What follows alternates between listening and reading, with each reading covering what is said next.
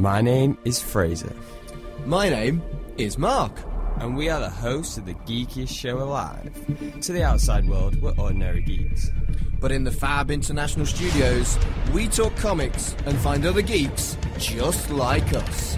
This, is Geek of the Week.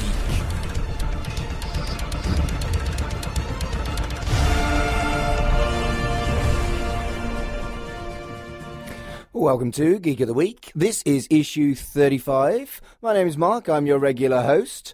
I'm going solo this week, but I have got a lot of pre recorded material for you. We're doing a bit of a trade off special. Before Fraser went off to America, we recorded some pre recorded segments that I'm going to be dropping in throughout the next, well, month and a half now, because he's been gone three weeks. So, with that, that's what's going on this week. Let's go straight into the news. Got Chuck's on with Saint Laurent. Gotta kiss myself, I'm so pretty. I'm too hot. Call the police and the fireman. I'm too hot. I need photos of Spider-Man. With the sounds of J. Jonah Jameson, you know it's time, right here on Geek of the Week, for the news. First up, I'm going to talk about Swamp Thing. And it's had rave reviews all over the internet. People think it's amazing, and it's been immediately cancelled. Which I think is incredibly, incredibly sad and, and, and lacking forward thinking. What, what an absolute bummer. Let's go with that. I was going to swear. Um, what it has highlighted is that they're shaking up the DC universe already before we've even had it in the UK, and that kind of sucks. And I, right, here's the thing: I'm on a personal campaign on Twitter against DC Universe every couple of days, tweeting them, asking them how I can watch it legally. I've done that four times now, and they are yet to respond essentially, we've covered it before, but it really is one of my absolute bugbears. In Britain, if you want to watch Swamp Thing, you can pirate it, or you can't watch it. And that is absolutely dismal. It's 2019 where international worldwide launches should be a thing. And it really is quite annoying that DC Universe are ignoring me. They either have no clue or don't care. It's probably both. But no, so Swamp Thing's been cancelled. They're looking at whether or not they want to continue with the with the adult content on DC Universe and whether or not DC Universe is actually gonna stay the way it is. And I don't know. I just it's, it's been going five minutes and it's already in a bit of trouble. That's that sucks. Next up, it's been reported that um, later on in this year, there's going to be a new Marvel comic called Aero, and um, well, it already exists in Chinese, but it's coming in English. It's it's Marvel's first Chinese uh, superhero, and it's got Chinese writers, Chinese artists. It's based on Chinese mythology, and um, there's also and it's going to feature Wave, who is a Filipino superhero as well, and that's pretty. We, we we like diversity, we like inclusivity on this show, and I'm really excited about Aero, and that is definitely going to be going on pull or pass later on in the year. Now, here's an interesting one for you. You may have noticed that as of the last couple of shows since Fraser's been away, I've changed our transition to this. I loved the 90s X Men cartoon. I absolutely loved the 90s X Men cartoon. And it really was ahead of its time in a lot of ways with long term storylines and characters that you really, really invested in. And the creators of that 90s X Men cartoon have approached Disney Plus and said that they want to basically carry on where they left off. And um, Disney Plus are looking for cre- for, for creators, and I, I I would love to see this. I, I, I mean, if you actually, I actually watched it all back a few years ago on um, Netflix, and series one was typical American season one, where it was good, but it was establishing itself. Series two, series three, and some of Series 4 were exceptional. Exceptional television. Series 5 was ropey. Let's be honest, Series 5, they'd obviously had serious budget cuts and it wasn't it wasn't good. But they, the creators want to carry on where they left off. M- maybe, maybe kind of like pretend season five didn't exist. I, I don't know how likely this is to happen, but there's been lots of chat on the internet, and even if it's just ma- reminded me of the joy that, that that was the X Men cartoon in the '90s and the nostalgia, that'll do me. But imagine, imagine if it they actually pull it off, and nearly 20 years later we get more X Men. That would be amazing. Very quick one here. Um, this is just something I noticed because I'm, I'm I'm a fan of board games as well as comic books. It looks like Studio 71 are going to be going on Kickstarter later this year to launch an Umbrella Academy card game, and um, I'm going to be keeping my eyes on that. And I think I'll, um, do you know, I might even have a little bit of a punt. I haven't done a Kickstarter thing for ages. Another very quick one that I've noticed that I'm quite pleased about, and, and I've actually bought it already. Uh, there's a massive load of manga, including the first 20 volumes of Attack on Titan, available on Humble Bundle at the moment. And if you're okay reading stuff electronically, then it's it's it's, it's a bargain. There's a huge amount for for twenty dollars. It's it's it's massive, and it's well worth a look. Uh, there's there's a couple of titles I haven't read at all. I've read all of Attack on Titan, but there's quite a lot of titles I haven't read, and I, I I've had a go, and um, it's got to be worth having a look if that's your kind of thing. So the very big news this week. So I've left the, I've left the big news till last. Is um, at the E3 conference, the A Day game was announced, and um, it's it's a, basically a you know a huge Avengers game that um, the basically it's the kind of thing that we, we, we need to see because Avengers is so hot right now. Why wouldn't you be making video games? And uh, the footage we've seen, uh, it doesn't really have any gameplay footage, but it looks great. And uh, after the success of the Spider Man game on the PS4, this is a massive, massive deal. And I really, really hope it's good. Um, so I watched footage of the premiere presentation at E3. So um, it's set five years after a tragedy. And all the comments on YouTube were like, well, isn't that like Endgame? But yes, yes, it is. But, you know, it's. Other things have done five years after a tragedy before Endgame. Uh, the, the, the, the roster is your standard roster of Hulk, Thor, Black Widow, Captain America, Iron Man, and, and, and Ant Man is in there as well. So it's um it's it's all all the the safe bets is what's been announced so far, and um you can play online in teams of up to four. And apparently, there's not going to be any loot boxes or any pay to win elements, which in this day and age is, well, you know, it's, it's good news to hear. It's going to be on PS4, Xbox, PC, and there may be some early beta access if you're a proper gamer. But that will be with us this time next year.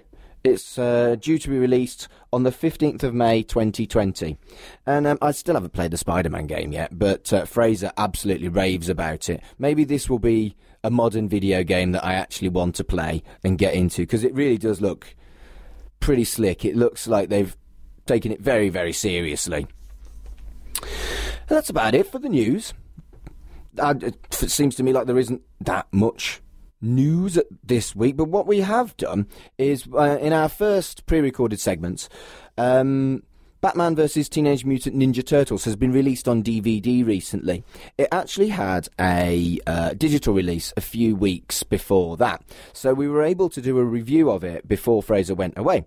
So what we're going to do is I'm going to play you our review of Batman vs Teenage Mutant Ninja Turtles. Mark, do you know what it's time for? Oh. It's time for your favourite thing. You're not even here. This is past Mark and past Fraser, and you're going to upset. Future Mark. The, yeah, you're going to upset this Mark and the Mark of the future. Just I will uh, Say the upset word and get it all over Marks. with. It's revenue. It's no such word. There's no Are you such- still? When you're here, are you gonna when you're there, are you gonna play the news theme and I'm gonna do this? I don't know, but um, it's not revenues. There's no such word, and you're not Shakespeare. You never know. By the time in the future, revenues could become an Oxford Dictionary word. It- well, I'll start a campaign. oh, you are the worst. We, we, we're doing. This is a review. It's not a, revenue. a review in the news, the revenues I won't be playing it uh, in the news. Batman vs Teenage Mutant Ninja Turtles. Now you're thinking, wait, how are you doing this in time and space and all this? So basically, the digital came out a couple of weeks before the physical came out. So this would it's probably going to be around the same time the physical. Yeah, if I'm clever. I'll put this in the week where the the uh, DVDs released. comes out, yeah, DVD, Blu-ray. but I'm not sure I'm that clever. Fingers crossed. It, it might come out the w- the week just before. Yeah, yeah. Be like, oh, I've timed this. Oh, I've timed this poorly. Well, yeah. Oh, Anyway, we, we watched the digital version. Yeah. We paid ten English pounds for this film, Yeah, and don't- um, I, I now own it forever, and will never watch it and you've not got like a physical uh, physical No. representation of it, but it's bizarre that, and I've never really done digital before. It just, I don't know. Nine ninety nine just seems like a lot of money for not actually having, having a physical, like thing. yeah if i saw this in like a supermarket or like a video uh, dvd store i would probably buy it 10 pounds and think nothing of it but yeah because you just and like but the only thing i have of it is on here and it Yeah, my, my digital collection is weird. It's got it's got loads of weird, obscure films that I wouldn't be able to find the DVDs Anywhere, for. yeah. and then it's got the odd thing that I bought on a whim because I couldn't be bothered to get off the sofa. Yeah. but it's a really odd collection. yeah it's a mismatch and it's one of them like I I imagine it's annoying when you get a digital, like if you get a digital version of a film and then it ends up on Netflix. You're like, oh come on! In the past, I've looked at Amazon, Amazon Prime, and they've had I don't know whatever film it was. Let's just- something I don't know any film. Bob goes to the circus, Yeah. and Bob goes to the circus was nine pounds ninety nine on Amazon, Yeah. pr- on Amazon Prime, and then looked at it on Amazon itself, and the DVD was five pounds. So I've, I've genuinely seen that before, where they're relying on the "I want it now" factor Rather of than- buying the digital, and it's actually more than Amazon's own The- DVD's yeah. price, and it's And that's crazy. ridiculous. That's crazy as well because Prime's so fast now as well that. Yeah, But anyway, but yeah, we did that. um, Sorry, that was a tangent tornado. Let's talk about. Uh, you're not even here, and, then we had a tangent tornado. tor- tornadoes from all across the world, but that's it. All across the time, Yeah. world, time, yeah, space. space, all of them. Uh, soul, reality. What else? Oh, sorry, we're not. Oh, okay, right, okay. So, yeah, fire, wind, water, heart, go planet. So, uh, what were your thoughts on Batman vs Teenage Mutant Ninja Turtles, which has been a comic before? So it's kind of cool that the I've not read the comic, and um, I'll be honest, I wasn't particularly excited about this. It wasn't something I was looking forward to watching, but, you convinced me to do it for revenues. Of course. And um, I, I'm going to go through the stuff I liked first before that's I let that's rip. always a good uh, good place to start. Alfred was brilliant. Oh, I really always. liked classic, sassy- classic sassy, British dry yeah. British humour of Alfred. He was brilliant. just putting up with teenagers, really. Yeah, yeah, I, I loved classic Alfred. Um, the opening theme, uh, you see, I quite like video game music. I quite like chip tunes and stuff like that. Yeah. The, the opening theme. It's just kind of general video game music, and that, that, that, that that's cool for me. I, I, maybe some people would see it as a negative, but I thought it was pretty cool. really enjoyed it. No, I, I sort of get that. Is that her whole Did you thing think of- that too, or was that just me being a weirdo? Um, a bit like almost geeky in a way. So sort of like music Yeah. you would expect to hear in this, and sort of.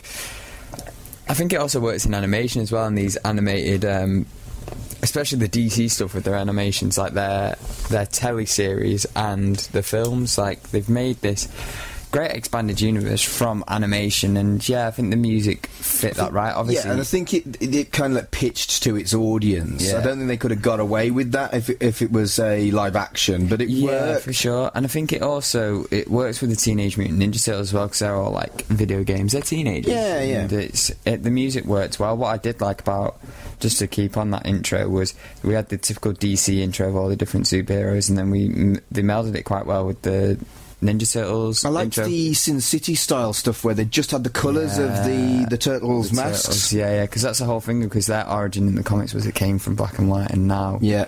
we're getting the colours. So that was a really cool sort of um, Yeah, nice I- little it, intro. it- it- Reminded it started really stylish. like a comic booky. It was comic. You know, you could tell it was it come from a comic book, but it also had that animation um, background in it because they're the two strongest points from Batman and um, Teenage Mutant Ninja Turtles. They were animated series as well. as- yeah, and the.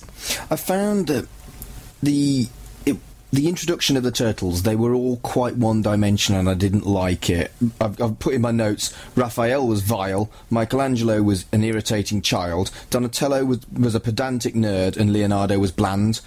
But as the film went Oh, on, this they the positives. Yeah, I know, but, but, but that's what I'm getting to. Yeah. As the film progressed, they did flesh You them out a bit. yeah, yeah. So I, I, now recognise it was a establishment thing, perhaps Yeah. for people who are watching it for Batman, as these are the archetypes that they then That they fleshed have- out on. they fit but into, it did because I knew the turtle turtles. I did feel a little bit robbed and uh, that it was simplified On too much at the beginning. But they did. They did do better later on in the film. It could be the Ninja Turtles that we live it with now as well, because obviously there's a new Ninja Turtles series that's just come out, and it is that sort of thing of Well, it, the, for me, They live into the, the my first encounter with the with the turtles was Hero Turtles. You know, uh, the Teenage Mutant, no Teenage Hero. Teenage Mutant Hero Turtles, where the British um, Did they get rid of Ninja or get rid of Mutant ninja Ninja? Ninja was too scary for British children, Wow. and they, they, they cut some of the violence from the um, Oh, I guess from the that sort of TV series sense, and yeah. stuff. And so there's a there's a generation of people who watched Teenage Mutant Hero Turtles who thought that this was it, Yeah. rather than the very savage comics that they were based on. Yeah, yeah. And they made a lot of money out of it. Everybody got to make a dollar dollar, but it I think it damaged the turtles to some extent. Do you reckon so? Yeah. For, For me, yes, but. For a lot of people, they they don't care about the Yeah, comics. they just I enjoy sort of- Teenage yeah, you- Mutant Hero Turtles, Teenage Mutant Hero Turtles. Did they honestly say? Because I remember when I was growing up having Teenage Mutant Ninja. So it must have been when it got. Yeah, they, they, they changed it later on. Wow, that's yeah, so. but in- the first, it was me, initially really it was censored. That's so interesting. Just because I was Teenage Mutant Ninja Turtle Power. Yeah, but it was it was originally Teenage Mutant Hero Turtles only in it Britain. It feels so forced. it though, was Ninja it? Turtles in America. Yeah. but then they they, they redesigned the logo. They redesigned the the. Um, All that effort. I know. Wow. Yeah, just for the word ninja. I know because I remember growing up, it was always Power Rangers and Teenage Mutant Ninja Turtles. Maybe we watched a different Ninja I Turtle. still sometimes struggle. I will still sometimes call them the Teenage Mutant Hero Turtles, Just out of- rather than the Teenage Mutant Ninja Turtles, because Teenage Mutant Hero Turtles It's- it's so many clicked into times your in brain, my head yeah. because I watched it so much as a kid, Wow, that's a, that's a really interesting thing. and that's a British only thing. I don't know how many American folk do listen Would to this, but uh, I, I hope that was interesting for Yeah, you because little bit of my. Teenage Mutant Ninja Turtles were kind of super censored, whereas yours weren't. Yeah, madness. That that's E- so crazy. Even you, Did as a they do- younger British person, yours weren't as censored no, as mine. Did they do it for the films then as well, or No. By that point, No, they didn't. They gave up and, and just that's straight yeah, to they- ninjas. That's it. Basically, after the uh, the films, they gave up on it because just the, the, the too cat was out of the work, innit? Yeah. But for a long time, no one even knew that it had been changed for British audiences because again, it was before You- the yeah, before the audience. If you- internet and- before, sorry, before the internet. And if you if you did that now, I don't know, you, Game of Thrones became Game of Dragons. Yeah. You'd know within a day that that had Oh, been they changed for another something. audience. Yeah, yeah. It's like we we all knew that the Harry Potter and the Philosopher's Stone was Yeah, they changed to Harry it to Potter and the Sorcerer's Sorcerer's Stone, Stone, for yeah. America, but we didn't even know when we got the Teenage Mutant Hero Turtles. That is correct. Anyway, that's a massive tangent tornado. But it's, it's very relevant, and that's kind of that's really interesting. So mad. Yeah. And if they weren't ninjas, because one of the things that works with this is well, technically, they're not ninjas because the nunchaku are a Chinese weapon. Ninjas Yeah. are Japanese, and the nunchaku are a Chinese weapon. Yeah. If I'm being super kind of martial arts Yeah, nerd, um, nunchucks were originally a um, just a, a th- grain thresher used by peasants that then became a weapon. Mm. And these were Ja- these were Chinese peasants, not Japanese peasants. yeah. Whereas obviously the katana is the classic samurai sword. The bow staff is Japanese, and um, sai are also. The, sai aren't traditional sai are blunt. If you didn't Yeah. know that as well, because. Um, Raphael's sai are, are, are daggers, whereas Yeah. traditional sai were sword catchers rather than Ah, okay. sword catchers, and uh, the metal was used for pressure points Yeah. rather than stabby stabby. So one ninja weapon is inaccurate, and one weapon isn't a ninja weapon. It's a Chinese peasant's weapon. My goodness. So there you go. Learning everything today. Um, I think that might have been a tangent. So we'll, That was a massive. We'll go back to. We'll That's just me being being smug about knowing stuff. It's pretty smart, though. I tell you what. Then fun facts today. Mm. Fun facts with Mark. Um, but yeah, do you want to go further, uh, further down your list of stuff you Yeah, I was. I. I was. Um, Because I've forgotten where we were. I just hit yeah, that was me talking about. Yeah, yeah, yeah. Blown the, away by it. The the Batman baddie wasn't one I was familiar with. Oh, Ra's al But he was yeah. he was nice and generic, sinister in this, Yeah. and worked. Um, and he had the best line I think it. about um, about um, Batman and children. Yeah, yeah. putting children in the line of fire. Yeah, and he says that he thought he hadn't learned because Ra's al Ghul. It, it was a huge thing with him and um, Jason Todd, the bat, you know, the Robin that died, because he brought Jason back to life when he became Red Hood. Um, so that was a really cool connection. It was really, f- it was, it was fun gauging your reaction when I just, I explained a bit about Ra's al Ghul, and you're like, ah, huh, huh? and then I was like, oh I don't yeah, know why I've not encountered him. I've read a load of Batman, but I've never come into contact with a lot of Ra's his, al Ghul. his origin. He appears a lot in Arrow as well, which is why again more people say that Arrow is a discount Batman. Um, Yeah, especially right. the telly series. But um, he worked perfect for this because he's, you know, how Batman learned about martial arts was going to Ra's al Ghul, and then he's got the League of Assassins, and it worked out perfect. I think it works out perfect because it's Shredder.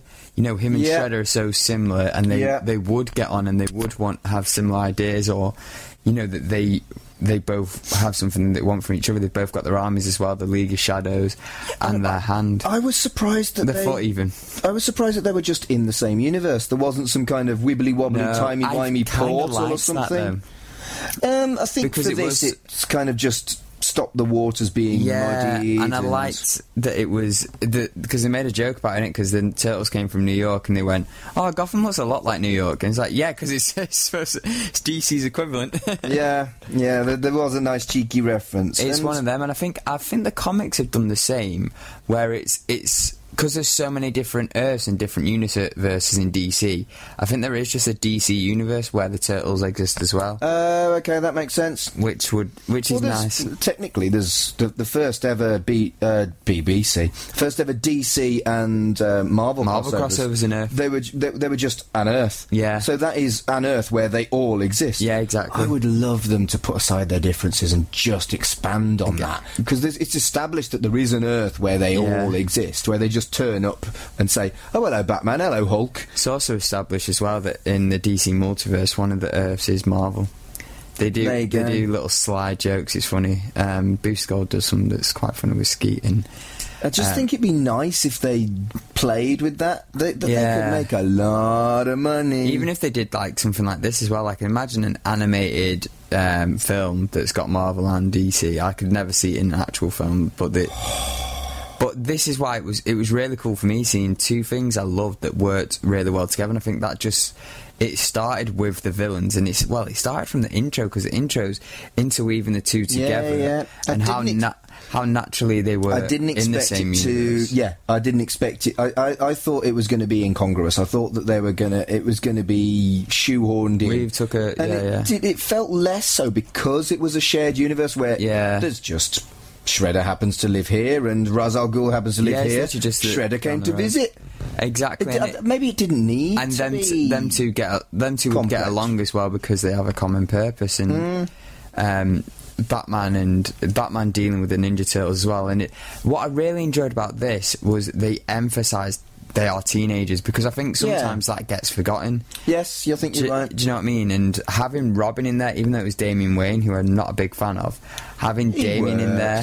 But the thing is, the Teenage Mutant Ninja Turtles were more human than Damian. But that's just Damian in general. No, He's yeah, not really- Damian's a little brat. he's not really human. But having him there sort of re-established that whole. You know, they are teenagers, and you mentioned Alfred before. He was like, I made them a gourmet meal and they just wanted pizza.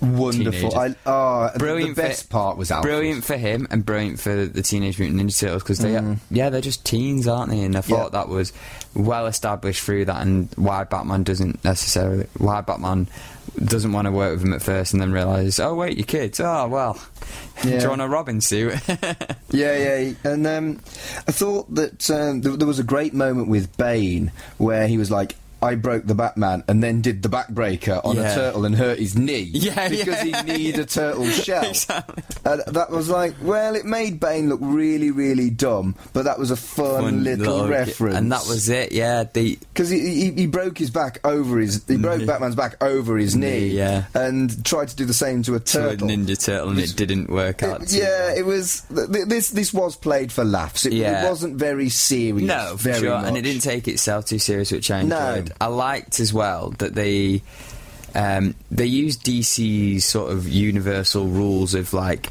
the they were metahumans because metahumans. Are Yeah, they did use that term. and it's like oh, them you know these guys are metahumans or whatever, and then. What they did was bring in the Teenage Mutant Ninja Turtle world to DC. Was there was the whole thing about we talked about this a couple of weeks ago about mute animals and stuff like Yeah. that um, when we read the free comic book. The, you know, mute animals was a big part of the story. Like Yeah. they turned all Batman's villains into animal versions of um, of them, and it was really cool seeing what some of them turned into, and some of them just like. like, what? And uh, yeah, it was it, it was a cool little little story thing, and again, but it wasn't a super serious. No, story, it which- wasn't. But th- th- that's something I did have a problem with. There were very brief, but very noticeable, randomly incredibly brutal moments. Yeah. there was a there was a knee- I can't even remember who it was. But there was a knee to the face that r- smashed someone. Right. and their nose. Oh, it was like nose of the broke and, hen- and blood went everywhere. And and That then would that wouldn't have happened in the Hero show. well, no, and then and then in Batman's fight with Shredder, Shredder didn't even draw blood. He's covered in knives. Yeah. So I, I felt that that was a bit.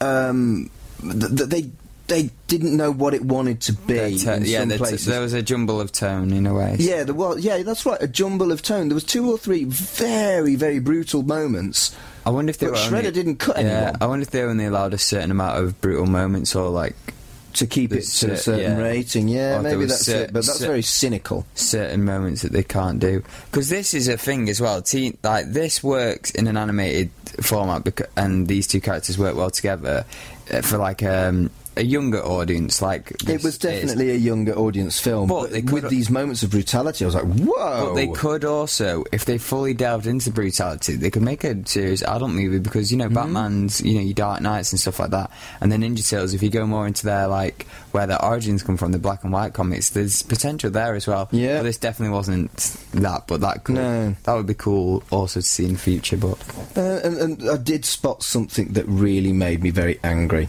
Um, they made it very clear with the fight between the Turtles and Batman. Um, Leonardo highlighted that he'd spotted that Batman was using non-lethal attacks. yeah, and that that was it highlighted Batman's code of conduct. And then later on in the film, Batgirl just murdered the elephant mute animal. Just murdered him. uh, yeah, Just walked him into an explosion, and he died a horrible, horrible explodey death. And I'm like, that completely contradicts Batman and, and his team's ethos. like, yeah. and they, but they've made a point of highlighting They- well, Batman's always, ethos too. They always have this thing with like you know like Batman doesn't kill or a superhero doesn't kill, but then like it's like oh, but then like a finger will go into an explosion. It's like it's always that thing of I feel like they try and get around with it was. Well, he like they didn't stab him or they didn't, you know, physically kill She him. The deliberately explosion led did. him into an explosion. That's murder. Yeah. If if I if I if you were chasing me and I deliberately jumped o jumped over uh, a stick of dynamite, and I was like, "That's going to explode in X amount of time," and you didn't know, and I knew you were going to do it. That, that, that's that's that's premeditated killing. I And get, yeah, it's, there's, there's, I feel like there's roundabouts with it though. If it, like, if Yeah, it was- because it's a chase thing and it's sort of like they're chasing. You can maybe say self defense, or you can even just say that maybe she didn't know, and it's it's different. It I- swings I, and think, I roundabouts. think, I think you. Def- yeah, I think maybe. There's always That- a way a court- to get round it. that's a I did courtroom, isn't feel, there? There's a yeah, it's a courtroom thing. But I did feel that There's a courtroom spotted segment that. we could do where I was like, like, is this person guilty? Yeah, We could do. Let's not do that. Geek court. no, let's not. Who's that. guilty? Well, yeah, we could pretend we're Matt Murdock and Foggy Nelson. Can I be Matt? Yeah, why not? Safe. I'll be Foggy. Why not? Um, I think that's about all I wanted to say, really. Um, Joker Shredder. Well, Oh, what a cool way to end it! Because obviously he, Yeah. he has the same origin as the Joker. Because they mentioned that they go into the factory where the Joker became the Joker, but we see the Joker in this, and it was cool to see. Sort of, I like seeing the Rogues Gallery, like seeing all the different Batman villains. And Yeah. at first, I was like, oh, it feels like we're seeing a lot. And I It was think- a bit fan service that's to what- begin yeah, with. you mentioned it, it's like, oh, this just feels like fan service, and I was like. And then you had that seed, you put that seed of doubt in my mind, but then when they did the mute animal things, I was like, oh, it's That's- nice, this yeah. is why we're seeing it, it was cool. yeah, so it was less fan service than I thought it was. I liked at the end, yeah, because Shredder falls into the same thing. And another point you made halfway through was like Shredder lost his mask, and he's like, oh, I, you, I think you said something like, oh, I don't like it when Shredder loses his mask. no, he loses some of his mystique when he loses. Yeah, his mask. that was what you were mentioning. And I was like, oh, that's a good point. But then when he, fe- like, the post credit scene is him falling. Oh, spoilers for this, by the way. We've already spoiled. Sorry. yeah, um, but when he falls, yeah, when he falls into the same vat, you go, oh, and the Joker Shredder's kind of cool. And I liked, because with crossovers in the comics, sometimes, um, well, it depends if it's, they'll do like amalgams, if that, if you know what I mean. yeah. But sometimes that is because, because they will literally do amalgams, they'll do like, what if Superman, la- what if Superman landed in the Kent, in the uh, Waynes instead of the Kent, so it's him if he was Batman, and they do a load of what ifs. But sometimes, like, there is op- opportunities here with the Ninja Turtles and with this formula to just mix villains together. Yeah. You know, like making Bebop and Rocksteady like two characters that are like mixing them with, let's say, Bane and um, Mr. Freeze. You know, mixing them two together. But they didn't do that, and I really liked that. Yeah. Because Uh, they could have just made Shredder like Joker and Shredder mix. But I like that we got it at the end because obviously the comic books it's on its third, you know, third book now. So they Yeah. did, they've done a trilogy. So it sort of sets up that there could be more, and it would be kind of cool to see Yeah. a crazy Joker Shredder. I won't mind. Yeah, Like, well, we'll see. I mean, Yeah. I, I, I, would you be, would you watch a sequel? f- this was okay Yeah. for me. I, it it wasn't great. I wasn't bored, but I wasn't enthralled. It was it was fine. I'm glad I was watched good, it. yeah. I will never watch it. I again. always find that with the animation films that there's always I'm always keen to check them out. The DC ones, I'm always keen to check them out, and I do often enjoy them. But then I'm never like, oh, I really need to watch that again. Yeah. But there are some that have been like, like the Flashpoint ones, just epic, and I'll be like, I will mostly watch that when recommending it to yeah, and I think DC's um, animated stuff is really good. really, really good. Uh, on point. It's Uh, a great. uh, in general, is really, really good, and this was this worked. Was This good. definitely worked. and it made me excited to see more of their crossovers that they do. Um, because they just do so many. Uh, I know there's a Batman and Scooby Doo I'm not watching that. thing out there, but I, I wouldn't mind seeing because Batman's teamed up with so many people in the past. He's even teamed up with Spider Man. I'd love to see that, but that's not, you know. Um, I've seen. I've. I've read the comic. Yeah, yeah, me too. And I really enjoy. Like, um, that would be cool to see. That would be a dream to see in animation, but I'm not sure it's going to happen. No, Marvel and DC don't get on well enough, and it's a No. shame, really. But it would be cool to see, like, they've done Planet of the Apes and Green Lantern. That would be cool to see. Um, but again, it's just that I think it works well with Ninja Turtles because they have animation already, and Batman has animation already. Yeah, and it was true. good- it was a yeah. That all. I think my thoughts on this are like to sort of wrap it all up is it was just a great combination. Like it, it was paired well. You know when you pair food really well. It was better than I expected, but it wasn't awesome. It I was think fish for me. and chips and yeah, a good combo. Like everything worked and nothing. Everything worked for me like in thingy, but again, it wasn't like a this is going to change. You know, animation history or this is like something No, I would it- tell everyone to to watch. But it's definitely like if you enjoy the animated stuff and if you enjoy Ninja Turtles, Yeah. I would definitely recommend it. Yeah, and I think if you think about its status, it was never supposed to be a Groundbreaking, huge, yeah. groundbreaking thing. Like Spider Verse was very, very ambitious Yeah. and hit the right note at the right time. I don't feel like this did that, but I don't think it intended to either. No, this is just one of their regular releases. Like they bring Yeah. some out every so often, and then it's like, oh, here you go, here's Batman, and it's cool because there's always a fast turnaround. Like we we talked about this trailer like not that long ago, Mm. um, and you you know we're seeing it how quick. Like it's yeah, a really It's quite, I th- I think it was quite really a low quick- budget, but quick trailer to considering that, I think yeah it's worth seeing. definitely Probably yeah. not worth paying nine ninety nine for. Yeah, but if you see it at like a deep, well, f- I feel like that's what I mean. Owning it physically feels like it's more worth it that way. Hmm. But there's no real difference, is there? Really? I guess No, I suppose you can not. just pop it. But, at it- that might some- just be us. Cause At some point, it'll we- be on streaming services, won't it? Yeah, yeah, there'll be a way. There'll be. On, it'll, I'll definitely be on that DC universe. Exactly. So we're interested to get your fellow geeky thoughts. If you've checked out, if you've che- be interested to find out if you how you saw it, digital, physical, uh, is it on a streaming thing you've checked out? Maybe the DC universe. Um, if you you know if you got that and you've stateside, you'd have it. UK, I don't think we're that lucky, unless you we know, really aren't. unless they push it forward while I'm away. They, that would annoy me. I'm like, oh, Mark, I can finally see the DC universe I'll because finally I, be, I'm in be able America. to watch Swamp Thing, which you can't watch legally in this Yeah. country at all. And then, um, but yeah, anyway, we want to know how you watched it, even if you did watch it, maybe not so legally. And we want to know your thoughts uh, on it as well. And if it got you to maybe want to read the comic book, because there's two. There's yeah, well, talk to us on our Facebook Free. group. Talk to us on our Twitter, Twitter. at GOTW Radio, Yeah. and, uh, just search for Geek of the Week Radio Show on yeah. Facebook. Talk to us. Join the chat, keep it going, keep it flowing and firing away. As we established earlier in the show, it is a trade off special. So I've got two trade offs for you this week one that was Fraser's choice and one that was mine. And in the first of two pre recorded segments, well, this is the first trade off.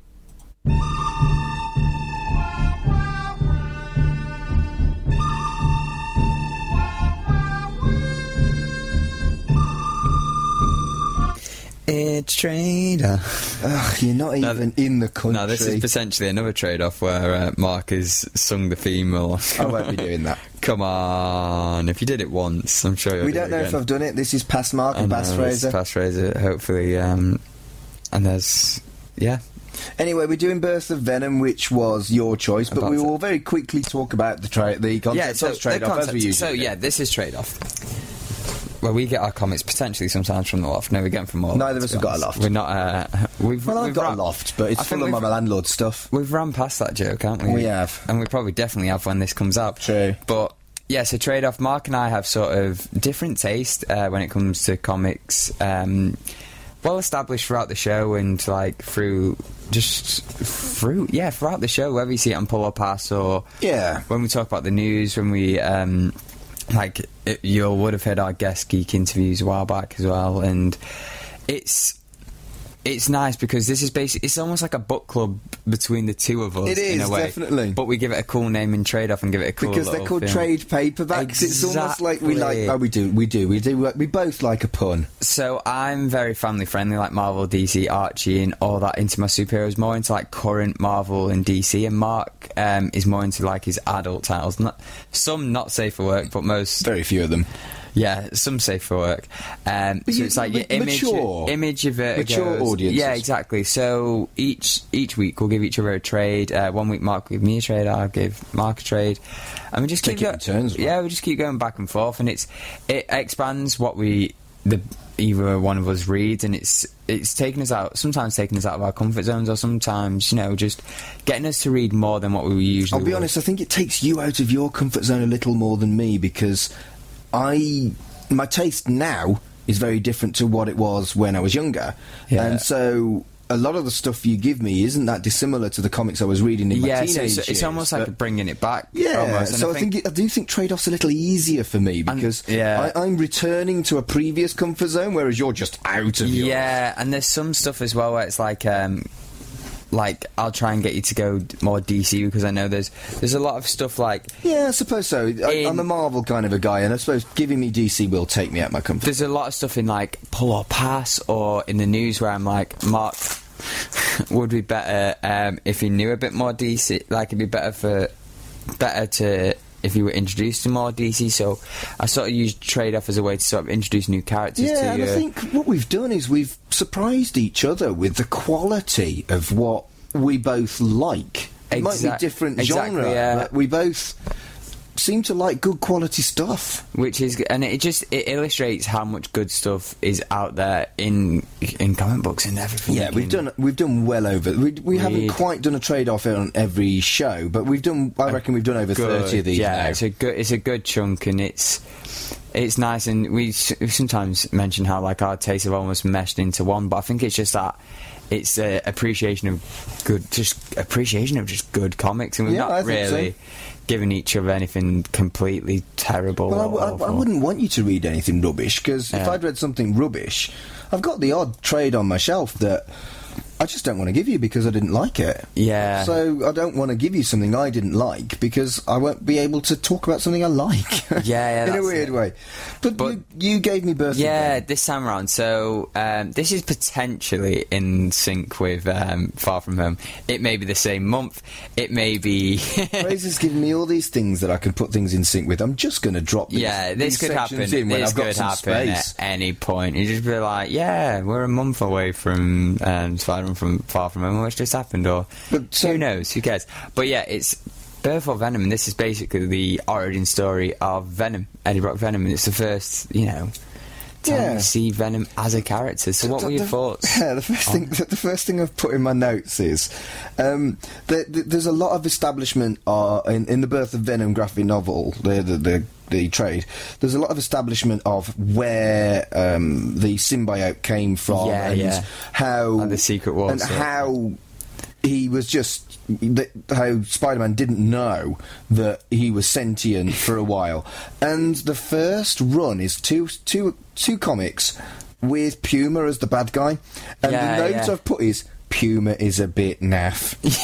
He really is. And um, I just, as, as, as a, it really felt like a filler. You get these in, in comic books, particularly. This isn't that far away from when I was reading comics in the read- nineties, yeah. and um, you got these big storylines and these big crossovers, and then.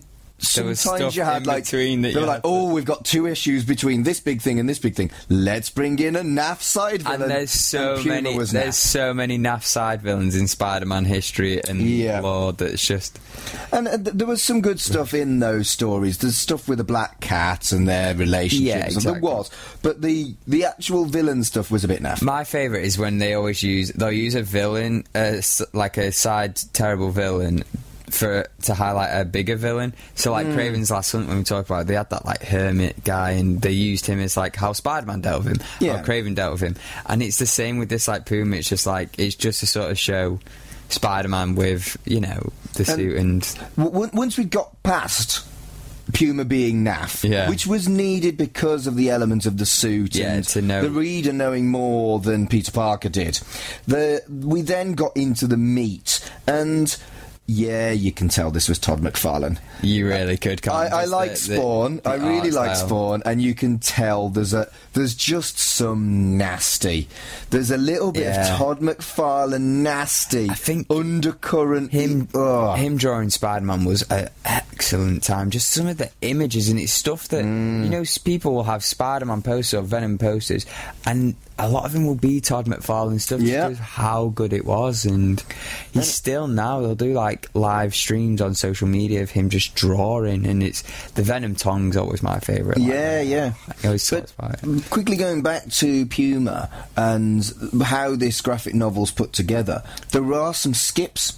There's Yeah. like skips in time, and I, I think it would have been a better experience over the two years of establishment. Yeah. Of th- th- this creeping presence not of knowing. ominous what is going on with the symbiote and seeing these other storylines happen with this nasty little bit of side plot that eventually becomes the main plot that's that, that becomes in this but I think I'd have enjoyed that more. It's almost like um, Reading the single issues would have been like the build think- up and stuff like yeah. that. And And the, the volume you gave me was uh, it's called The Birth of Venom, and it it highlights very important stories with that, but then misses issues that where it wasn't so prominent or Yeah, important. and the thing is, and I think that's was- a little bit sad. there was so many Spider-Man books at the time as well. Yeah. it's like Spectacular Friendly Neighborhood and all that. There's so many different web of Spider. So- So, it was like it literally to make a trade of this, which is why sometimes it is better to,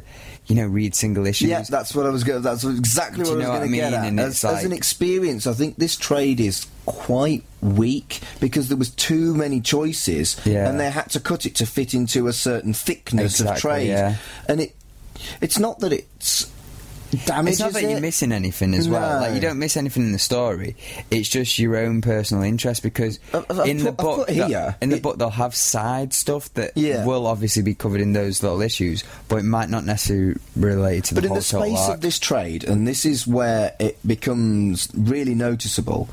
Girlfriend number one, girlfriend number two, married to girlfriend number two, within one graphic novel because they've cut so much out, and that's that's quite sad, really, because I'd like to read the full Learn, Black Cat storyline. Yeah, but yeah. that's not what this gra- this graphic novel's focused on. No. Uh, you- they- uh, that'll be another. That'll be another graphic novel. yeah, exactly right. That would have. But you can't.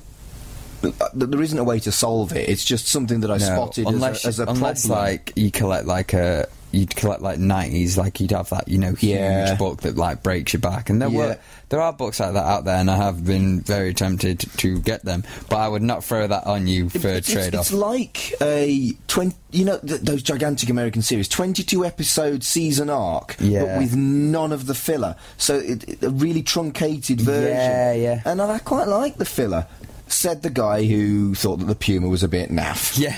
So maybe I'm right, maybe I'm wrong. I don't think. I, what I'm saying is, I've spotted problems, but I don't think there's a solution. Yeah, yeah, totally. I understand that as well, and it's it's hard in it picking, and that's the thing about editing as well is just like finding the important parts. Yeah. and being an editor for a trade is just it must be like yeah, what I is key. And the, this, I wish I'd read this at the time, but this was just before I got into comics. Yeah, yeah. And it, it's pretty close because one of my first memories of comics is um, Maximum Carnage. Yeah, yeah, yeah. So Venom was established by that point, but not that much. No. The, the, so I think it was maybe four years before I got into comics. Yeah, it would. Yeah, and it's it's or at least four years before I got into Spider-Man. yeah, it's one of them as well. It's really cool because for me, it's always been that thing of Venom's always been a big part of you know Spider-Man's history. When I was growing up, it was you know you saw Venom in film and it was not ideal, but he was a huge part of all the animated series. Yes. like the big nineties, they did a f- whole thing.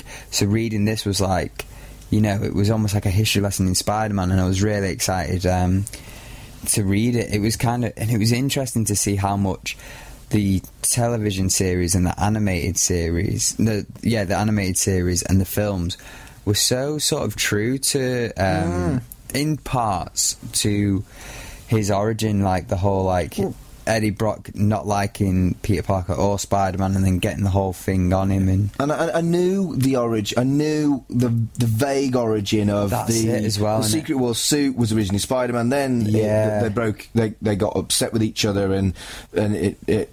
Broke and, off. and broke off and got with someone else, but I hadn't read it. I, I hadn't read this book That's it. I, but by the time it was on Maximum Carnage, it was so established, and I didn't need to. Yeah. I'm kind of sad I didn't though, because this was really good. that's one of those things, and it's why I always like to go to these books because there's the, these iconic storylines that everyone knows, but not maybe everyone's read. Exactly. And I think that was my way into comic books was I knew so much of these stories, and I was like, maybe I should actually read these, and that's why Birth Yeah. of Venom was one one of the top priorities I had. Yeah. Um, going into it, and I was like, yeah, And- and it was cool. The, the, the thing that I got about this book was that it's really easy to empathise with the villain. Yeah, Everybody, everybody gets angry at rejection and being stunned, and everyone does not. No, nobody reacts very well to being betrayed. Oh, and 100%. and I, I, I don't feel like and it's that thing of you say all this, and clearly you're talking about Eddie Brock. Eddie I'm talking Brock, about the symbiote.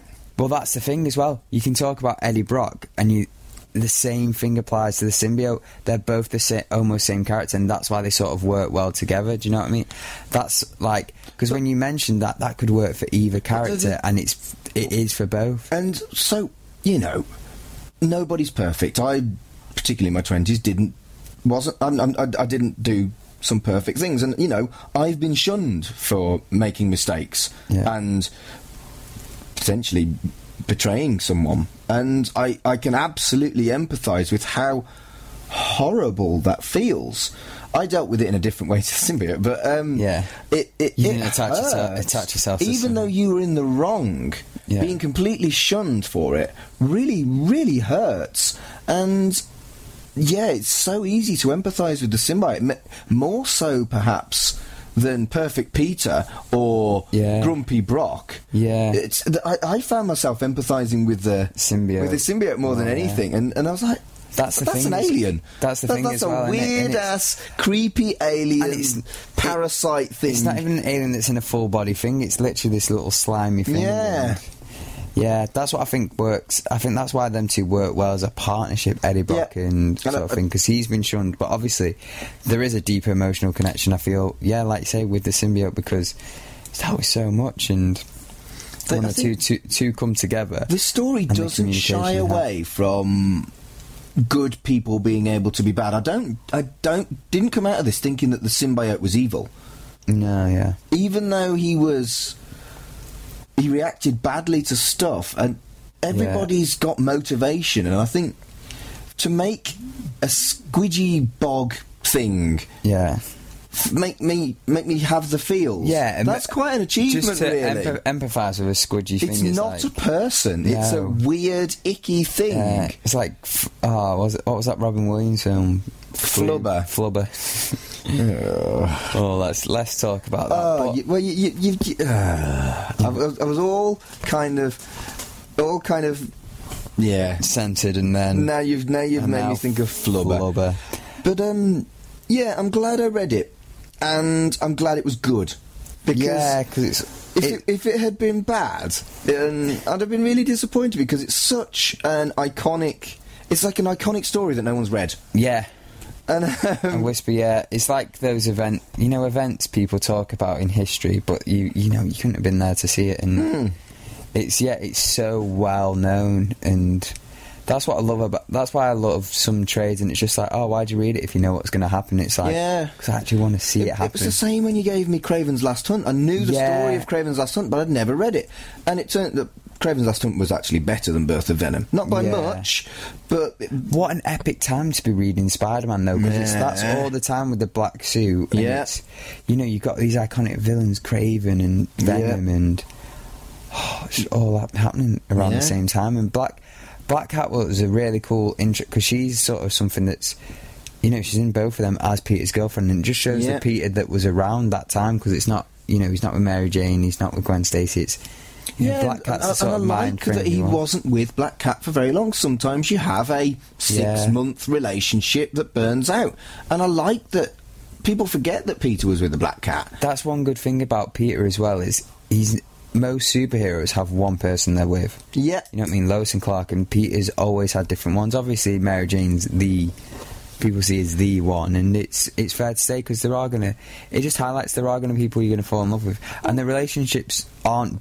You know, they're not bad because they didn't work out, or The they didn't. Sig- they're not significant because they're not the one. I like but that they're he still had significant. a relationship with Black Cat that they tried for probably in real time, in real comic time. Yeah. Probably only lasted six months, and people have that kind of relationship. Yeah. I can't name another comic book relationship that lasted for a bit and then they both then they broke up. went their separate ways. Nightwing does a lot of Nightwing's. I think they always try and. Fi- it's difficult. For I didn't say to, there wasn't. I don't read Nightwing. I just said no, I no, couldn't no. I'm one. just, I'm, I'm just trying to think of a rela- different a relationship like that. Nightwing always has different relationships, but I think that's just because of different continuities, and like they Right, haven't found okay. the perfect fit for. I always like him with um Dove. No Star Starfire, but then there is that. That's see, that's what I mean. There's stuff with Dove. There's stuff with Batgirl. They do stuff with Batman and Batgirl, and I'm like, oh, don't please no. Really? And Bat- Batman's been one of them as well. He's always sort of had girlfriends where you're not really sure. But then that whole thing of Batman is he's more of a lone wolf where Peter And he's damaged. and Peter is just you know he's Peter's just a young man who's yeah, he just- not found the right girl yet, and I like that because that's much more realistic Yeah. than Lois Lane and Superman being in love forever and ever and ever and ever. exactly. And Peter's just he's a romantic at heart, really. Isn't he? I'm trying. He is, but he's a bit rubbish too. He's and bad I, it, I- I think there's something about Spider-Man that's easier to empathise with because he does make mistakes as Peter.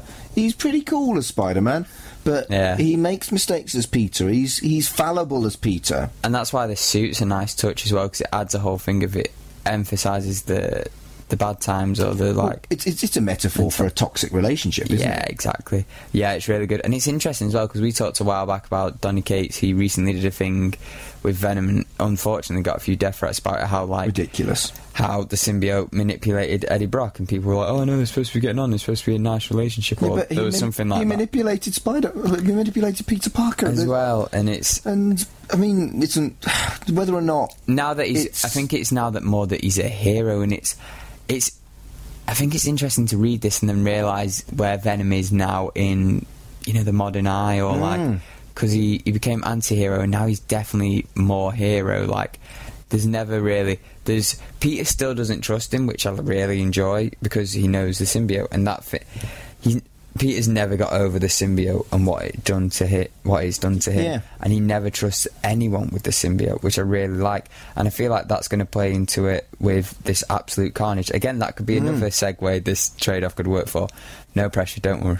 I'm not, I'm not Um, play your segue game. This, this could work for absolute carnage, but it is that thing of no matter who's got the symbiote, Peter knows what it's done to him and he doesn't trust it. And it's, yeah, and it's, it's, it's funny. What did you think of this?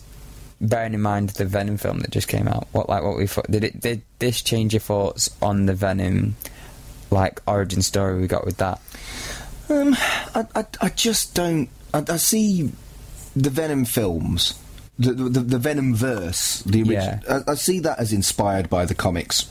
Yeah. Not an adaptation. Yeah. and there's a lot of stuff like that. There was a Dorian Gray film that was clearly inspired by Dorian Gray, and so I, I don't really see the comparison at all because it's it's like it, it- I don't think it's a fair comparison because Yeah. without Spider-Man in the Venom verse, it's not a fair comparison. I don't think. Yeah, we did do a comics compared on it. Hey.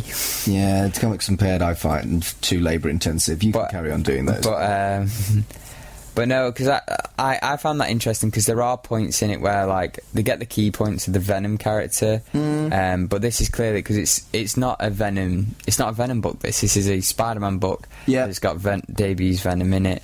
Um, so yeah, I don't know where I was going with that, but yeah. yeah, hopefully that was I'm, I'm glad I read it. Thank you for like giving me this phrase. Oh no, I'm glad you enjoyed it and more. more E- even if Puma was a Puma. bit naff. See, this is why I like reading these books because you'd never would have picked up like you Puma. Just- Nah, nah.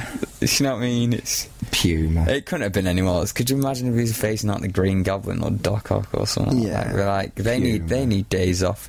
Peter never Spider Man never gets a day off. No, he doesn't. The, the, He's these D- a rubbish life when you think about it. these D-list villains go, oh, it's our time to shine now. You know, it's like they'll look at the clocks and be like, well, he's just done a big thing, so surely we should be okay. Time for the owl.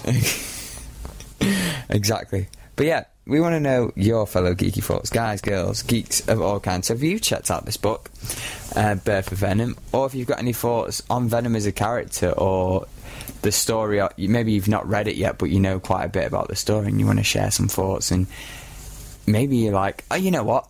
These two geeks have finally talked about it, so I'm going to have a go at it. And yeah, chat to us. out, Facebook. we've got Facebook Group. discussion group, we've got the Twitter, and Talk to us. yeah, just uh, give us a ch- more talk about um, keep the discussion going with with Venom and Spidey. But yes, that is we'll sign off potentially, and potentially enjoy Absolute Carnage or enjoy Far From Home Uh. or enjoy whatever is out this week. See yes. Yeah, I didn't time it for Far From Home or Absolute Carnage at all. I just decided to do a trade off special. Thanks for that, Fraser, dropping me in it. Even in the past, Fraser is dropping me in it. But I hope you enjoyed that, the first of two trade offs on this week's show.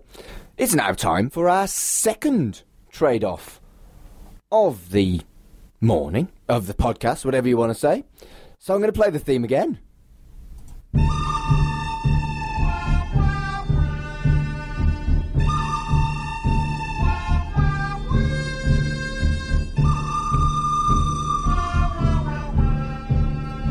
Mark, I know you're going to be very upset because you've just had to, had to listen to uh, the good, the bad, the ugly without me going. It's trade off or well, thi- doing my this is- usual spiel. Obviously, this is past Mark talking, and um, I don't know whether I'm going to try and emulate you or Oh, not yet. please tell me you I- do. I might. So That would make So my- we might have had me singing over the good, the bad, and the ugly, but we might not have done. So I haven't decided We'll if never, I'm doing that We'll yet. never know, but we have found time for Well, we trade will off. know because, but this is past Mark and past Fraser, current Mark and current Fraser. Oh, they'll know. Or future Mark will know. They will know. And if you're listening in America, you'll know too. I will know, yeah. We we, we, we, we haven't even started the section. We've tangent And it's hurted my brain. It's hurted my brain. Or it hurted my brain. Hurted my brain. And my Wow. brain is, is, is, is hurt. But we've managed to find time for trade off. Um, Yeah. and by ma- find, finding time, I mean we've done a pre recorded thing. Yeah, but this, this is trade off, and essentially, This is trade-off. Fraser and I, we we have a lot of comic books. We have a yeah, lot of we have a lot of trade paperbacks of comic books, and over we, we've got we, we- we're knocking forty episodes now, and. We haven't run out. Of we keep books to lending- give each no, no, we haven't. We, we we keep lending each other a book, and every week we take it in turns. One week I will have a pick, and Fraser will read a book I like and love and have read before, and then we'll chat about that. And then I'll trash it. And then, I'm well, maybe. and then vice versa. The following week, I will read one of Fraser's books. We we came into this with very very different tastes, and I think we both expanded Sort our of. horizons. Yeah, really. expand our reading and sort of m- meld into like almost one taste in a way. No, I don't. Although I do so. like to keep you on your toes with some stuff that I know, know you won't We've enjoy. thrown each other quite a lot of curveballs. I've, de- I've deliberately given him horror in the past because I know he's afraid fraidy cat, and he's deliberately given me stuff he knew that I'd hate. yes, And I did just, hate I, it. I just wanted to talk about it. yeah, yeah. So, but normally nine times out of ten, we surprise ourselves and each other with how good Good everything stuff is, You know. and it's always a good thing because we, you know, you you always sort of trade like it's a nice thing to have. Like if you have a friend that's into comic books, just trading books. But there's always that sort of thing of, oh no, I've actually got to read this because uh, it's going on air. Do you know what I mean? Yeah. Whereas like some days, you're like, oh, I'll pass, I'll pass on that book my friend lent me, and I'll read a book I'm at, uh, like I'm currently reading. Yeah. And it is it is that nice thing of expanding um, what you're reading and. This time around, Mark gave me a book. I did. And it's it's Y the Last Man, which is a re- it's a it's a really good book to do because you know there's a telly series coming soon. There is a teleseries coming soon, and I'm very pleased about it because it's one of my favourites. Very exciting, and I think with that in mind and knowing how you felt about this, I think I had some um, high hopes for it going into it, and I have to say they were definitely definitely met. I loved uh, I love the title even more when um, obviously the more and more I got into the like with the story and stuff like that because it's basically all of mankind, all the men get destru- like one day they just all disappear. It's almost like the snapping in. Apart from what, apart from the lead character we have and his monkey. and his monkey, who is also a male. Oh, by the way, it's males like of all species. Yeah. But I like that why the last man is a question, but it's also a comment on the chromosome because they put Y is in just the Y, and anything with a Y chromosome went and I went. That is so clever. And, and the guy's name And is it- Yorick. Yorick. He doesn't like being called Yorick. but- Yeah, because it's uh, does it is it Shakespearean? The like or there's- Yorick was the skull. Um, alas, poor Yorick. I yeah, knew him well. yeah. Oh, it, it, it just reminds me of um, Lion King when Scar's got the skull. Obviously, Well, that, that, that Lion an King- homage to, Lion King's to Ham- Hamlet. Yeah, Lion the, King the is story Hamlet of Lion King is the story of yeah. Hamlet. With fur. But I really enjoyed that. I also liked. I think it was just a play on words, like Yeah, the it's- gender it's side. clever and it's well thought out. I thought Gendercide was great. I did enjoy as well in the first like um, what would have been the first issue. The first page was. You know, it's just a normal world. We got to learn uh, more about Yorick, who was a lead character I really like reg- registered with. I was like, oh no, I can see myself with, with Yorick, and it's. I think it's again, it's that young protagonist, but it's also that thing of he's sort of he's got this girlfriend in Australia, and um, he's just sort of he's trying to work his way around the world, and he's like Find his place. yeah, and I like I'm finding that more and more now. It's that like post uni thing. Like you'll totally get that. Oh yeah, I, I remember that. But the difference is you're doing much better than I did. I spent ten years in a dead end job, rotting behind a desk, and Yeah. I'll never do that again. yeah, and I think it's and I, I never really found my place until maybe my early 30s and i'm still establishing that now by setting up my own business yeah, And yeah. I, I think for some people their entire life is trying to find their place and that's okay And sometimes you just need, you know, um, all of mankind to just disappear, and it might help clear your That would help. clear your head. no it wouldn't i'd have to have sex with women mate But oh no just to imagine if the last man was Oh, gay poor guy You know what? They always say that, don't they? With these, like, because there is a TV shows in it, like The Last Man or whatever. Imagine, Yeah. yeah, they never touch on that. poor guy We need to write that. Oh, that would be I- hilarious. I- I- I or if don't the last think man I'd- was asexual, we'd be terrible as the last man. you'd be rubbish i'd be because rubbish I'm asexual. You're you're gay. I'm very it would gay. be awful. just well y- you, we would not repopulate the earth. We would do a terrible job. They'd literally just have to take our DNA from us, and they Oh. could have killed us for that as well. I don't think I could perform for a woman. I, I just.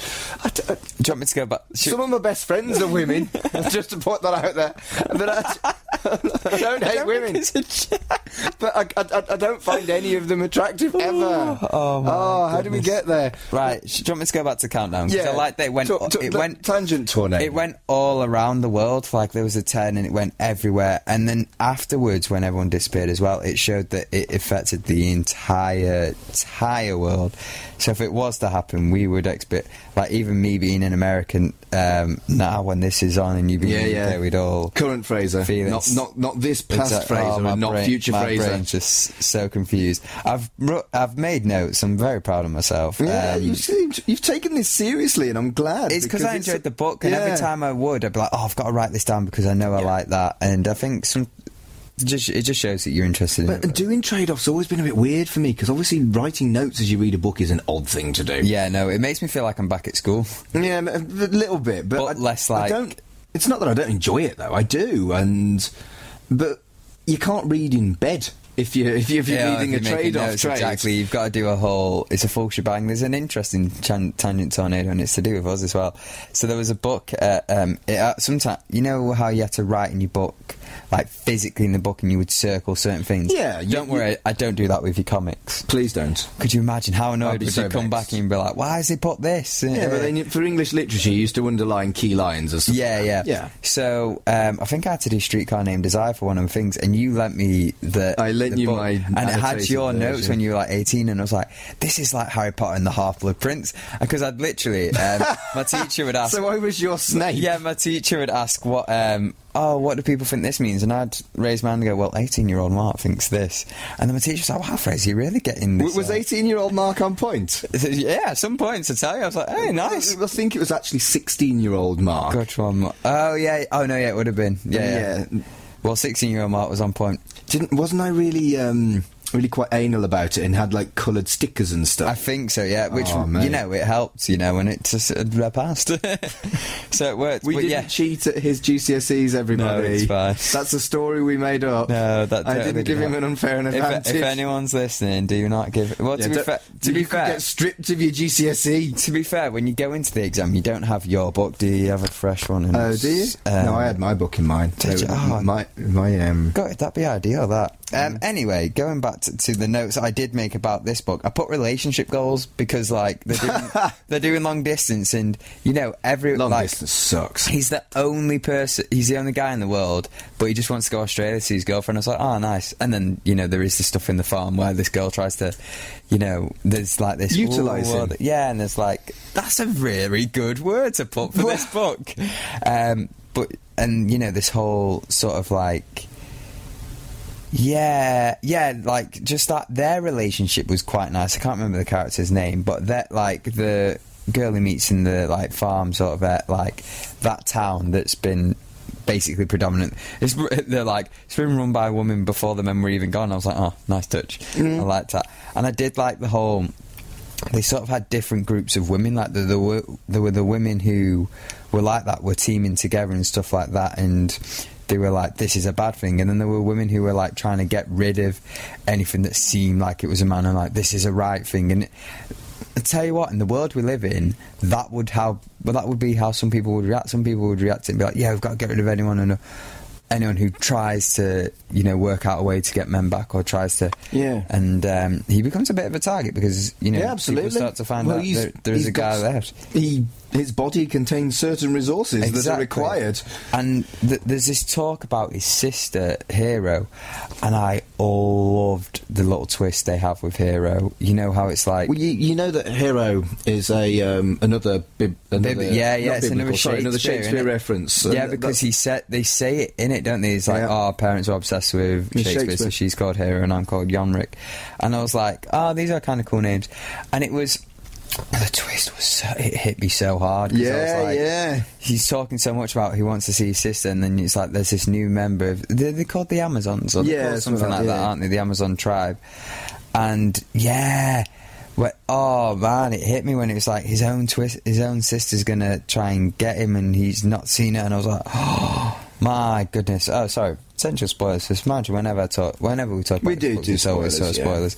Um, there was um, one image I really enjoyed from it. Ironic when it came from an image book, but Yeah. there was like three roads, and it, It was a Vertigo book. It's not an image. Oh, book. Vertigo even. Ah, there we go. Vertigo was kind of like image before image. yeah, really. yeah. There was three roads that they could because they had a path where they had to go from. They could either go to this research thing, they could go to Australia, they could go wherever. And they literally the last page from this thing was like the three different roads, and it was. Yeah. I've put it down here, so it must have been a pretty iconic I- image. Um, Yeah. To do, and it, it was a nice sort of thing just to sort of lead off on, and it's one of those things we talk about cli- um, cliffhangers in single issues to get you to read the next one, and it got me because sometimes I like to take a bre- with trades. Uh, I like to use the issues as breaks. Yeah. Um, but then that was one where I was like, no, I'm not taking a break. I'm going to keep going because Yeah, I never stop, never stop halfway through a thing. 'cause No. then you're just like lost. One, But then there was a massive cliffhanger at the end of the book as and I was well. like, oh, come on, Do you want volume two? I've got it upstairs. you know, let's get let's get let's get red now and keep we'll keep the review going. I'll, we'll do it. We'll do like a trade off halfway through reading, like Mm. I'm halfway through. Oh my goodness, this page is great. This page is.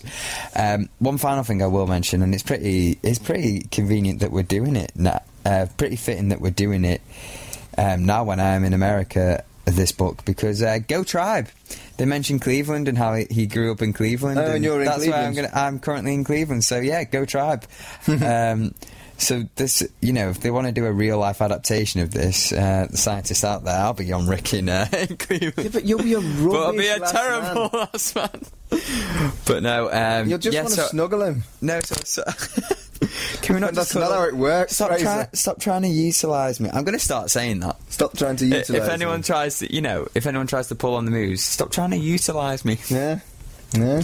Because it still works, you know. You want to utilise me for a baby, or utilise me for other reasons. Uh, quite. I just, whoa, this is taking a. This is almost as naughty as our sex criminals talk. No, it's not quite, but it's pretty close. No, it's- Um, right, I'm, I'm going to very quickly move you away from that and say that um, this, when the story was finished, they Yeah. stopped. They there's been no kind of like spin-offs. There's been no Yeah, yeah, nothing. And, and I like the integrity of that. Which you don't tend to get in main DC or main Marvel. No, it's to like be your made, story's finished. they'll they'll Yeah. carry on writing it. Even even stuff like Runaways, if they, they they thought they could make some money off it, they brought it back after it had, had a really great run. Yeah, exactly. And I think Vertigo the the the, the, mud, the waters are more muddied with DC these days.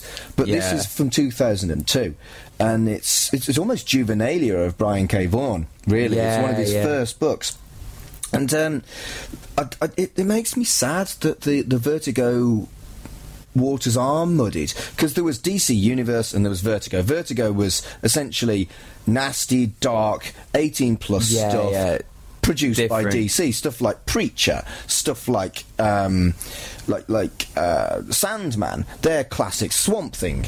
They that with the ex- and I just I just contradict myself. With the exception of Swamp Thing, they were outside the DC universe. Yeah, but they don't it's when really they started do cre- Vertigo It's anymore. when they started creeping. Like the, I think it's when those Vertigo characters started creeping their way into the DC universe. Yeah. That was when it sort of. But I mean, they're doing it right now with Watchmen, aren't they? They're doing- bringing the. Watchmen. That that was a Vertigo title. the They're bringing DC, the, yeah. the, the, bringing the Watchmen characters into the main DC universe. And they're doing like their own DC, like they're doing DC Black Label at the moment, which is sort Which- of like.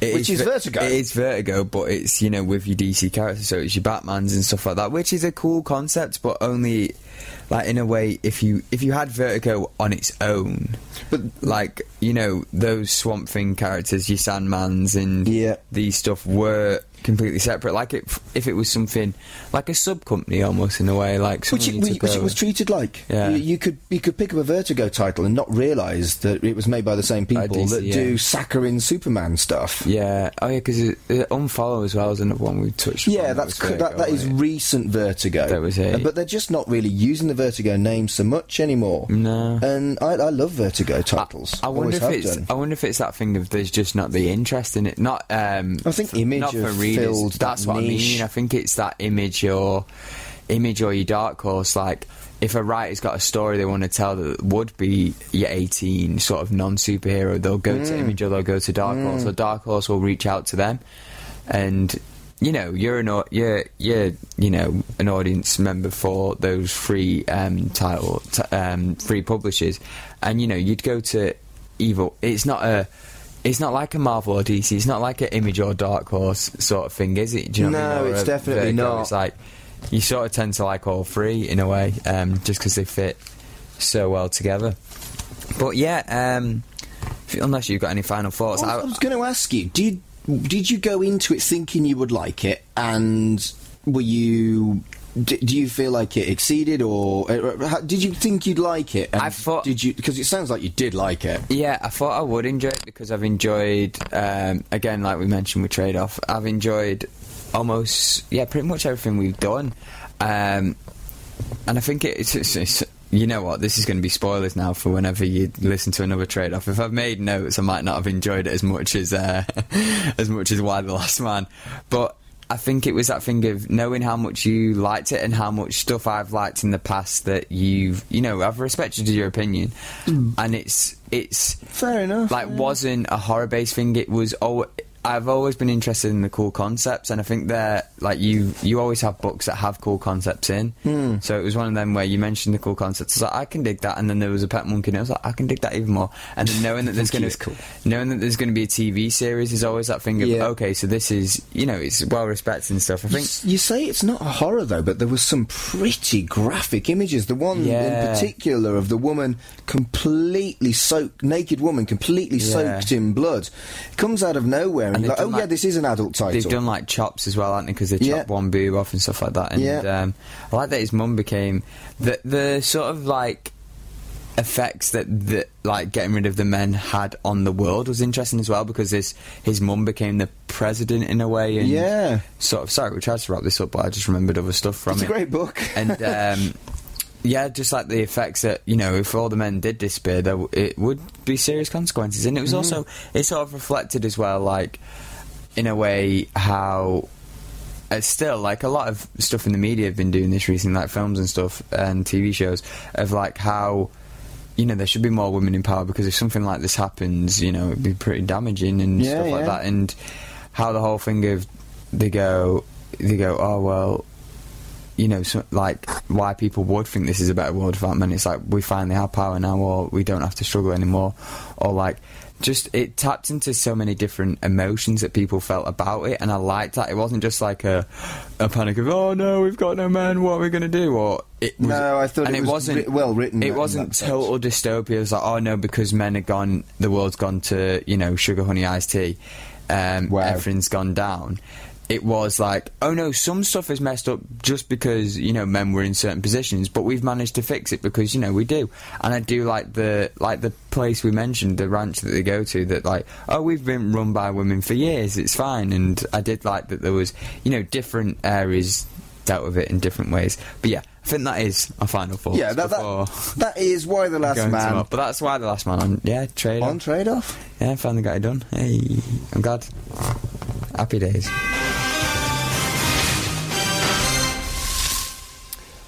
That was past Mark and past Fraser talking about why the last man in our trade off special. And next up, it's time for this.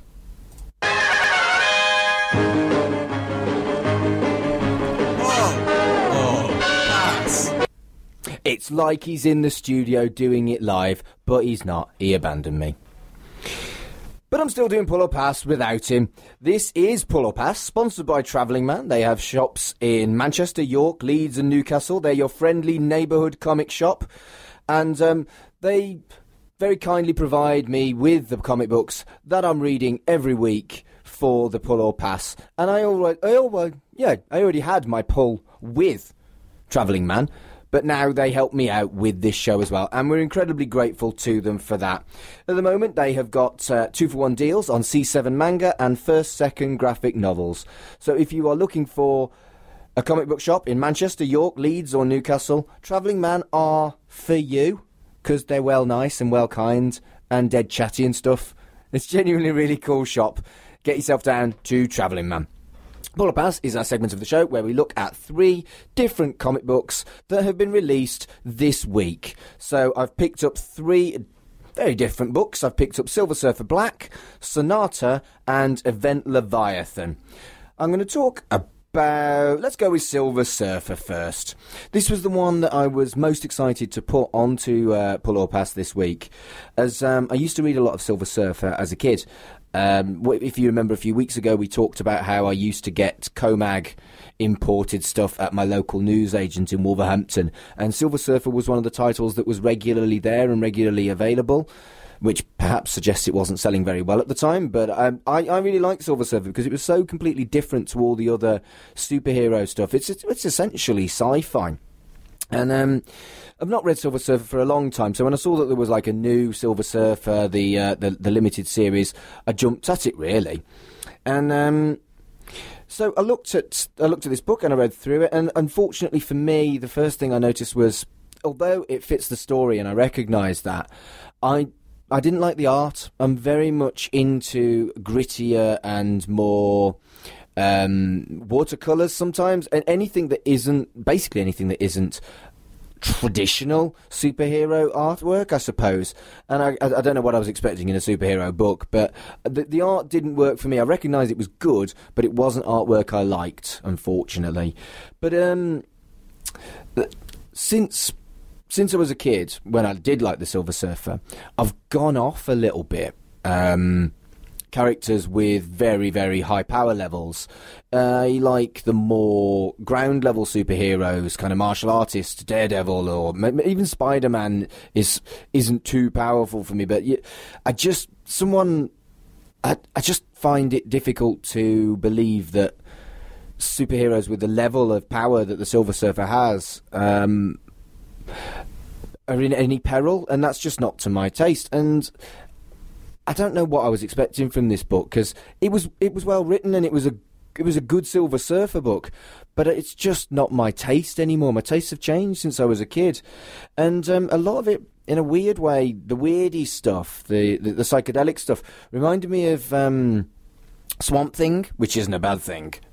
And um, it did feel a little bit like this limited series was specifically designed to set up lots of other books and make you read other comic book spin offs set in the same kind of scenario. And it's not that I disliked it, It's just that. Well, no, I did dislike it, but it's not that I thought it was bad quality. This wasn't for me, unfortunately. This one wasn't for me, so that one is a pass. And that doesn't mean it's. I feel so bad saying this because it, it was a good book, but it wasn't to my taste. And sometimes it's okay to say that something wasn't to your taste. So I'm going to look at Sonata next. That was uh, by, oh sorry, Silver Surfer, if you didn't know, was by Marvel. Sonata is a new series, a new science fiction series by Image Comics. And um, this is, I, I, I do like, I do really like Image sci-fi. They, they are just so creative and interesting with the way they go with different sci-fi worlds and I've well, you know, Ascender's my favourite uh, book at the moment, and Descender's my favourite book of all time. But uh, I, I do like me a sci-fi comic book, and the art immediately just strikes you. It's so good. It is. It is. It's like so good the artwork, and I feel like um, the, there's a real firm idea of what they want each of the multiple sentient races to look like and behave like, and that that really struck me as um, an important part of the book was the artwork and the establishment of the image of the different sentient races, and um, the book the book is clearly an ecological statement, which I realise is fashionable at the moment, but it wasn't too in your face. It didn't feel like it has kind of like walked up to you and beaten you with a stick on it. It was relatively subtle, but a clear ecological statement in these people have destroyed their world, they have to move to another one. And um, there was also, I felt like a warning of tribalism, splitting, splitting up your people into different factions who are openly going at it with each other. And it was, yeah, it was ominous, and there was a real sense of dread and foreboding throughout the whole book. And um, it's it's really really cool, and it's not what I like. One of the characters rides a gigantic animal, and dragons are so damn fashionable at the moment. But it's more of a griffin in Sonata, and I like that they didn't go cheesy. I didn't go. They didn't go for what's fashionable and go for a dragon, and that was really cool. I, I really, really liked it. I really did. I'm not sure I quite liked it enough to pull it permanently. It's a, definitely a tentative pull. I'm going to read the next few issues and see how I get on. It was a nice little taste. I just didn't feel immediately completely gripped and I have to read this, but it certainly wasn't something that I went that I didn't like. So I'm going to give it a bit of a whirl. I'm going to read another couple of issues and see how I get on with it. And finally, I picked up DC's big, ev- well, it's called Event Leviathan, but it's a big event, uh, a five part limited series where um, Batman is teaming up with various other heroes from the DC universe in a one off story. And yeah, the artwork was glorious. Absolutely out of this world. Very much my kind of artwork. Gritty, dark, very, very realistic. It's just brilliant, and um, it immediately struck me on the first page how good it was. And um, the full there was a full page spread, which I, I, I know I'm a sucker for, massive sucker for full page spreads of an explosion that was just beautiful, beautiful, gloomy, dark tone tone appropriate artwork that that really really worked it for me. One thing um, I will whine about is um Batman was having a conversation and he was being spied on, and it was kind of who is this character? You couldn't really see who the spy was. There was there were clues, and um, I I thought it was likely to be Rorschach from the the silhouette. And you close the book, and on the front cover, Rorschach's on the front cover so it kind of ruins the the mystery to some extent. I mean, it wasn't a big mystery, but I just felt that if Rorschach was going to be played as like um, a spy, someone you weren't expecting, that maybe he shouldn't have been on the front cover. And um, the this is it's quite brave, I would say. There's like maybe four or five panels where there's actual fighting. It's much more low key and about the conversation between Batman and the people that he sees, like Green Arrow, and his conversations with them. And I really liked that. I really liked that. It's it strikes me as an important story and an important and, and, and clearly confidence in their characters and the dialogue that a superhero comic book doesn't have lots and lots of fighting in it. It was really really cool, and um, I, yeah, I liked it. I did like it. For me, I do feel like this is not one I'm going to put on my pull. If I see it in trade, I would probably pick it up and read it all in one go. But it isn't one that I want to be reading episodically. It feels like because it's a um, self contained story with a good premise and I liked the first chapter, I, just feel like it would be something that I would get on better personally reading in a trade. And that's probably what I will do with Event Leviathan. And that is all I've got time for here this week on Geek of the Week. I hope you've enjoyed the show. I've had a fab time. And, well, yes, I will see you. Oh, I will tell you before I go. I will tell you who I've got on next week. I've got my friend Zach, who he, he runs the Manchester Comic Book Group. He's uh, he does a weekly, a monthly comic book reading group in a pub in Manchester, and he's a massive, massive comic book nerd. Used to work in a comic book shop, and uh, I've got him live in the studio as a guest host. We're going to do a trade off. We're going to do pull or pass together. We're going to do the news. We're going to do like a full, almost as if Fraser got replaced. Not that we could ever replace you, buddy, but I'm doing a full, full standard, normal style show just with a guest host. And that is with my friend Zach. So I'm looking forward to that. It'll be the first time that I've done like a, pro- uh, a, a normal format show since Fraser went away. And I'll be doing it with my mate Zach, who is a cool dude. So thank you very much for listening to Geek of the Week. I've had a fab time. I hope you have too. And I will see you next week. Great Scots! It's been almost an hour. What the devil are they doing? Rest assured that I was on the internet within minutes, registering my disgust throughout the world. Thanks for listening to Geek of the Week. Be sure to tune in next week. Same geek time, same geek channel. And if you want to follow us on social media, it's at GOTW Radio on Twitter. Search for Geek of the Week Radio Show on Facebook. And to listen again, it's www.mixcloud.com forward slash Geek of the Week Radio Show.